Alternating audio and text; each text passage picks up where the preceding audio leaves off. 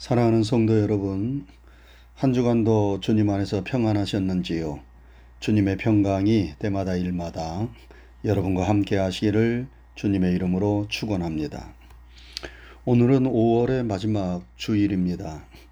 5월은 따스한 봄바람이 불고 꽃들이 만개하는 계절의 여왕이면서 어린이날, 어버이날, 부부의 날이 들어있는 가정의 달이기도 합니다. 이 5월 마지막 주일을 맞이하면서 다시금 가정의 소중함을 되새기며 우리 모든 성도들의 가정이 행복하기를 바라는 마음에서 행복한 가정이라는 주제로 하나님의 말씀을 증거하고자 합니다. 요즘은 시대가 변해서 그런지 결혼해서 가정을 이루는 것을 반드시 해야만 하는 일로 생각하지 않습니다. 그래서 혼자 사는 사람들이 점점 많아지고 있습니다. 성경 고린도서에 보면 바울 사도도 성도들이 반드시 결혼해야 하는 것은 아니고 가급적 자신처럼 독신으로 살기를 원하고 있습니다. 그러나 정욕을 참지 못한다든지 외로움과 불안함을 느낀다면 결혼을 하는 것이 좋다고 말합니다. 바울 사도의 이런 말씀은 하나님의 명령이 아니고 자신의 생각이라고 덧붙입니다. 과거에는 결혼이 필수였다면 지금은 선택사항이 되었습니다. 그래서 지금은 집집마다 결혼하지 않고 나이가 들어가는 자녀들이 많아지고 있습니다. 과연 어느 것이 좋은 일인지 알 수 없는 세상입니다. 그러나 가정은 하나님께서 친히 제정하신 거룩한 제도입니다. 하나님께서 아담을 만드시고 아담이 홀로 있는 것이 좋지 않게 보였습니다. 그래서 아담을 기있게 잠들게 한 다음 그의 갈비뼈 하나를 취하여 하와를 만드셨습니다. 그리고 아담과 하와가 함께 있는 것을 보시고 하나님은 보시기에 좋았다고 말씀하셨습니다. 아담과 하와가 하나가 되어 서로 돕는 배필이 되도록 하나님께서 가정을 친히 세워주셨습니다. 그러므로 가급적 혼자 사는 것보다는 가정을 이루어 서로 서로 도우며 사는 것이 하나님의 뜻이라고 생각합니다. 여러분, 가정이라는 말은 어머니, 고향처럼 따스함이 물씬 풍겨나는 정겨운 말입니다. 우리는 가정을 떠올리면서 갈등과 싸움, 분열을 생각하지 않습니다. 가정은 맑은 시냇물이 흐르고 소떼 양떼들이 평화롭게 풀을 뜯어먹는 안식과 평화의 동산을 생각나게 합니다. 이 세상의 가정만큼 우리에게 평화와 안식을 주는 행복한 곳은 없습니다. 세상의 여러 가지 분주하고 복잡한 일로 피곤해 쩌들었다가도 우리는 가정에 가서 평화를 맛보고 쉼을 얻고 활력을 회복합니다. 그래서 어느 분은 말하기를 가정은 고달픈 인생의 안식처요. 모든 싸움이 자취를 감추는 것이요. 사랑이 싹 트는 곳이요. 큰 자가 작아지고 작은 자가 커지는 곳이다. 라고 말했습니다.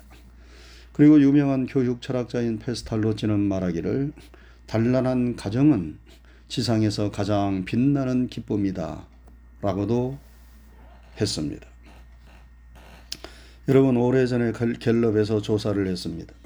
당신은 언제 인생의 성공과 행복을 가장 크게 느끼는가? 이 질문에 대하여 가장 많은 응답자가 가정에서 행복을 느낄 때 인생의 가장 큰 성공과 행복을 느낀다고 대답했습니다.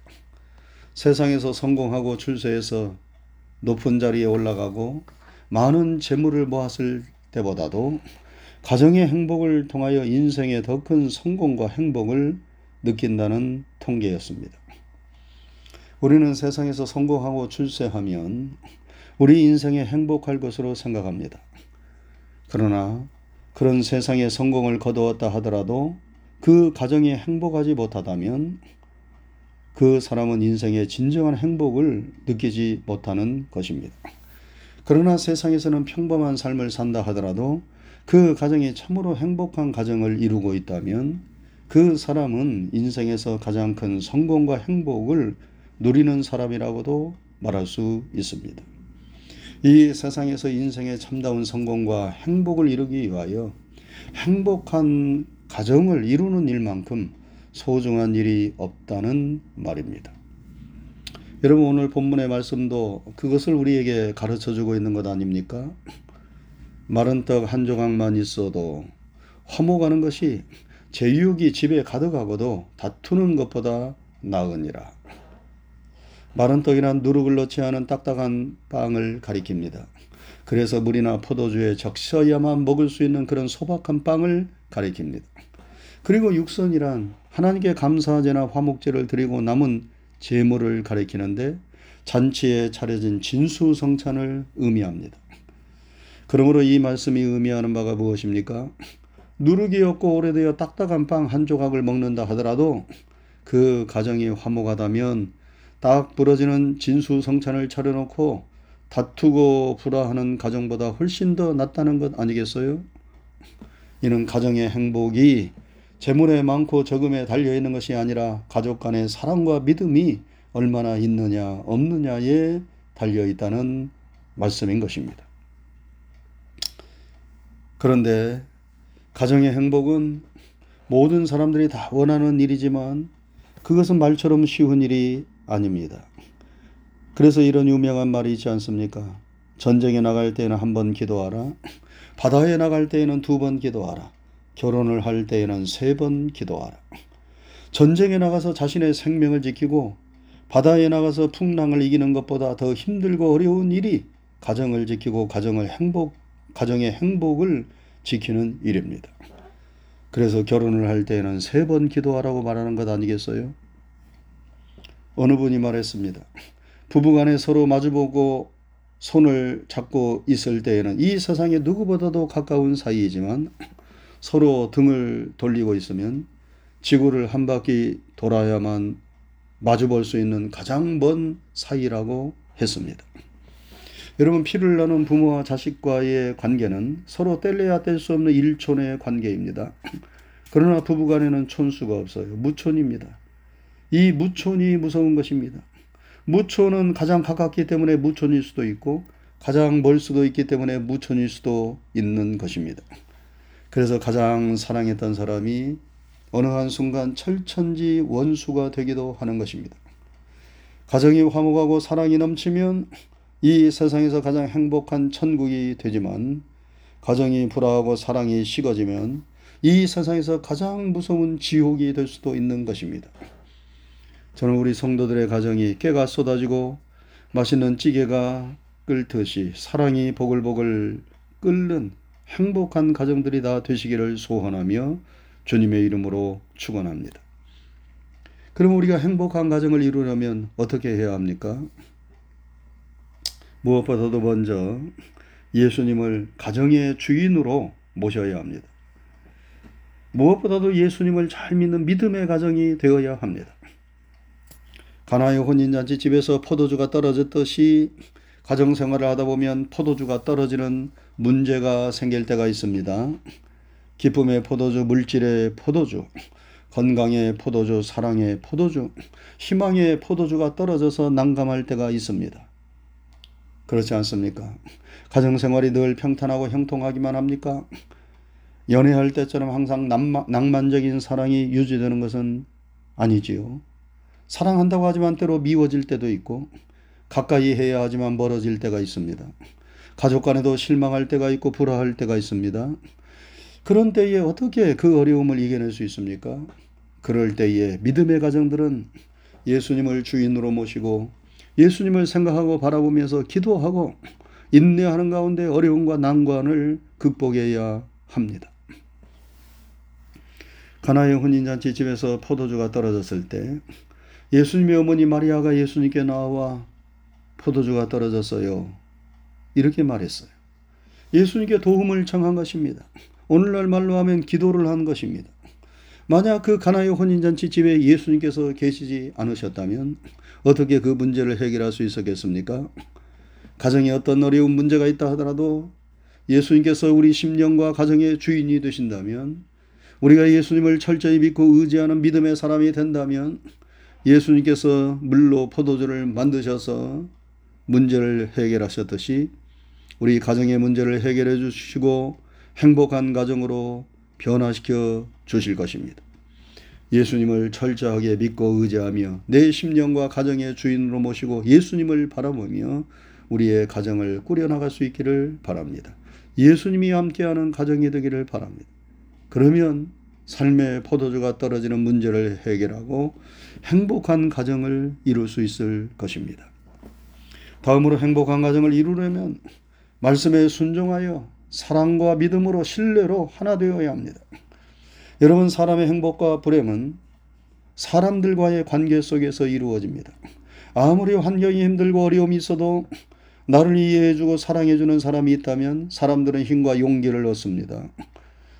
회사에서 직장에서 스트레스를 받고 파김치가 되어 집에 돌아왔을 때 사랑하는 남편과 아내가 수고했다 말하며 어깨를 주물러주고 힘을 내라고 용기를 주면 그 힘들고 지쳤던 심신이 눈 녹듯 사라집니다. 그러나 힘들게 집에 왔는데 집에서 짜증을 내고 못 본 척 한다면 그 피곤이 더욱 가중되는 것입니다. 관계가 좋으면 사람은 행복을 느껴요.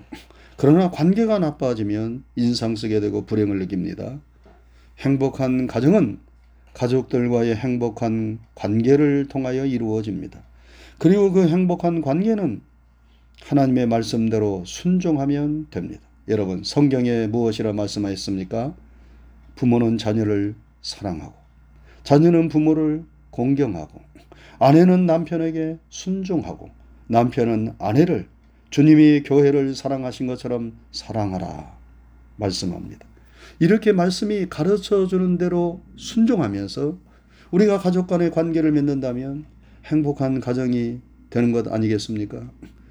그런데 가족들끼리 서로 자기 입장만 생각하고 자기만을 위해달라는 이기적인 마음과 생각을 갖는다면 결코 가정이 행복할 수 없습니다. 여러분, 하나님의 말씀은 우리에게 서로 사랑하라, 뜨겁게 서로 사랑하라 가르쳐 줍니다. 남도 사랑해야 한다면 가족 구성원들끼리는 더욱 사랑하고 해야 하는 것 아니겠어요? 눈에 보이는 부모를 사랑하지 않고 자녀를 사랑하지 않고 부부간에 서로 사랑하지 않는 사람이 어찌 하나님을 사랑하고 이웃을 사랑한다고 말할 수 있겠습니까? 집에서 깨진 쪽박이 나가서 제대로 구실을 할 수 있겠습니까? 우리는 이웃을 먼 데 있는 사람을 사랑하기에 앞서 먼저 집에서 가정에서 가족부터 사랑하는 훈련을 해야 합니다. 여러분, 사랑은 이해하는 것입니다. 사랑은 참아주는 것입니다. 사랑은 용서하는 것입니다. 사랑은 희망을 포기하지 않는 것입니다. 부모와 자녀 간에, 부부 간에 우리는 이러한 마음을 가져야 합니다. 남자나 여자나 나이가 45세가 되면 호르몬 분비가 이상하게 된다고 합니다. 남자는 여성 호르몬이 많이 분비되어 여성화됩니다. 그래서 갑자기 안 보던 드라마가 재미있어지기도 하고 가끔씩 이유 모를 눈물이 나기도 합니다. 그런데 여자는 그 나이가 되면 남성 호르몬이 활발하게 분비되어 남성적이 됩니다. 그래서 속에 있는 말을 다 하게 되고 목소리가 커집니다. 여자는 나이가 들수록 독립심이 강해져서 60이 되면 강심장이 되고 70이 넘으면 세상 무서울 것이 없게 됩니다. 그래서 나이 드신 할머니들도 혼자서 아무 두려움 없이 세계 일주를 하기도 합니다. 그런데 남자는 나이가 들면 들수록 불쌍해져요. 고독하고 쓸쓸하고 외로워집니다. 부인과는 무서워서 대화도 제대로 못합니다. 아내가 일찍 세상을 떠나면 남편도 1, 2년 안에 세상을 떠나는 경우가 많다고 합니다. 부인 따라가는 거예요. 그러면 남자가 오래 살려면 여자가 오래 살아야 합니다. 통계에 의하면 가정적인 남자가 오래 사는 것으로 나와 있습니다. 동물에게 실험을 했는데 여성 호르몬인 에스트로겐을 지속적으로 투입한 쥐는 오래 살고 남성 호르몬인 테스토스테론을 지속적으로 투입한 쥐는 싸우다 죽는다고 합니다. 그러므로 여러분 우리가 오래 살고 싶으면 가정적인 사람이 되어야 합니다. 남자든 여자든 하나님의 말씀에 순종해서 서로 사랑하고 믿어주면서 가정을 소중히 여기는 사람이 되면 하나님께서 장수의 축복을 주십니다. 가정의 행복을 주시고 인생의 참 성공과 행복을 맛보게 해 주십니다. 이런 행복한 가정을 이루시기를 주님의 이름으로 축원합니다. 마지막으로 행복한 가정을 이루기 위하여 가족 간에 대화를 많이 나누시기 바랍니다. 여러분 가정이 왜 삭막해집니까? 대화의 부족 때문 아니겠어요? 함께 있지만 서로 대화를 나누지 않는다면 그것처럼 어색한 일이 없지요. 행복한 가정은 대화가 풍성합니다. 밥 먹었냐, 잘 자라 정도의 피상적인 대화가 아니라 마음을 열고 서로의 생각과 뜻을 나누는 대화가 가족 간에 있어야 합니다. 그래서 마음이 통하고 생각이 통할 때 그 가정이 하나됨을 느끼며 행복을 느끼게 됩니다. 성경의 부부간에는 특별한 일이 없는 한 분방하지 말라고 말씀합니다. 아무리 속상하고 화나는 일이 있어도 집을 뛰쳐나간다거나 분방하면서 잠을 따로 자서 자려고 해서는 안 되지요. 그러면 점점 더 멀어지게 됩니다. 화가 나고 속이 상해도 같은 공간에 있기를 힘써야 합니다. 그리고 어느 정도 화가 풀렸다 생각되면 누구든 먼저 슬쩍 손을 잡아주면 됩니다. 그리고 미안하다고 하면서 앞으로 좀 더 잘해보자 하면 부부간에 가족 간에 풀지 못할 일이 무엇이 있겠습니까? 우리가 하나님과의 대화인 기도가 부족할 때 우리의 신앙생활이 삭막해지는 것처럼 가정에서 대화가 부족할 때 가정이 사막화됩니다. 가정에서 삐걱거리는 소리가 나기 시작합니다. 서로 등을 돌리면 가장 먼 부부 사이가 됩니다. 그러나 마주보고 손을 잡고 대화를 나누기 시작하면 이 세상에서 가장 가까운 사이가 됩니다. 멀어지면 불행해집니다. 그러나 가까워지면 행복하게 됩니다. 행복한 가정을 이루게 됩니다. 사랑하는 성도 여러분, 가화 만사성이라 하였습니다. 가정이 화목해야 모든 일들이 잘 풀리게 됩니다. 우리 성도들은 하나님께서 직접 만들어 주신 이 가정을 소중하고 또 소중하게 여길 수 있기를 바랍니다. 여러분 주님을 사랑하듯 가정을 사랑하시기를 바랍니다.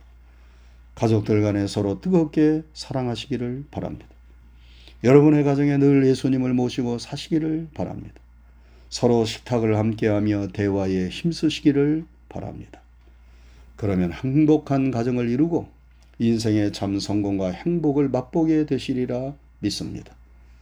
가정의 달인 5월을 버리면서 이런 행복한 가정을 이루는 우리 모든 성도들이 되시기를 주님의 이름으로 축원합니다. 기도하겠습니다. 은혜로우신 하나님 아버지 감사합니다. 지난 한 주간도 주님의 크신 은총과 사랑 가운데 저희들과 함께 하시고 저희들의 삶을 인도하시며 지켜주신 것을 감사를 드립니다. 오늘 거룩하고 복된 주님의 날에 다시 한번 주님 앞에 머리를 조아리고 또 예배드리게 되었사오니 감사를 드립니다. 우리 드리는 예배를 통하여 영광을 받으시옵소서. 오늘 또 주신 하나님의 진리와 생명의 말씀을 마음 반에 잘 새기게 하시고 하나님께서 우리에게 선물로 허락하여 주신 가정과 가족들을 더욱 뜨겁게 사랑하게 하여 주시고 우리의 가정이 우리 예수님을 모시고 믿음과 사랑으로 하나 되는 가정이 되어서 주님께서 진정으로 바라시고 원하시는 행복한 가정을 이루게 하여 주시고 복된 삶을 살아가는 우리 모두가 되게 해 주옵소서. 가정에 어떤 어려움이 있습니까? 문제가 있습니까? 그 문제의 해결은 우리 주님께서만 해 주실 수 있는 줄로 믿사오니 가나의 혼인잔치 집에서 포도주가 떨어졌을 때 주님께서 그 문제를 해결해 주신 것처럼 우리 주님께서 우리 성도들의 심령과 가정의 주인이 되어 주셔서 어려움을 해결해 주시고 문제를 해결해 주시고 기쁨과 평화와 축복으로 인도해 주시옵소서. 주님께 모든 것을 믿음으로 맡기고 의지하오며 예수님 귀하신 이름 받들어 감사하고 기도드리옵나이다. 아멘.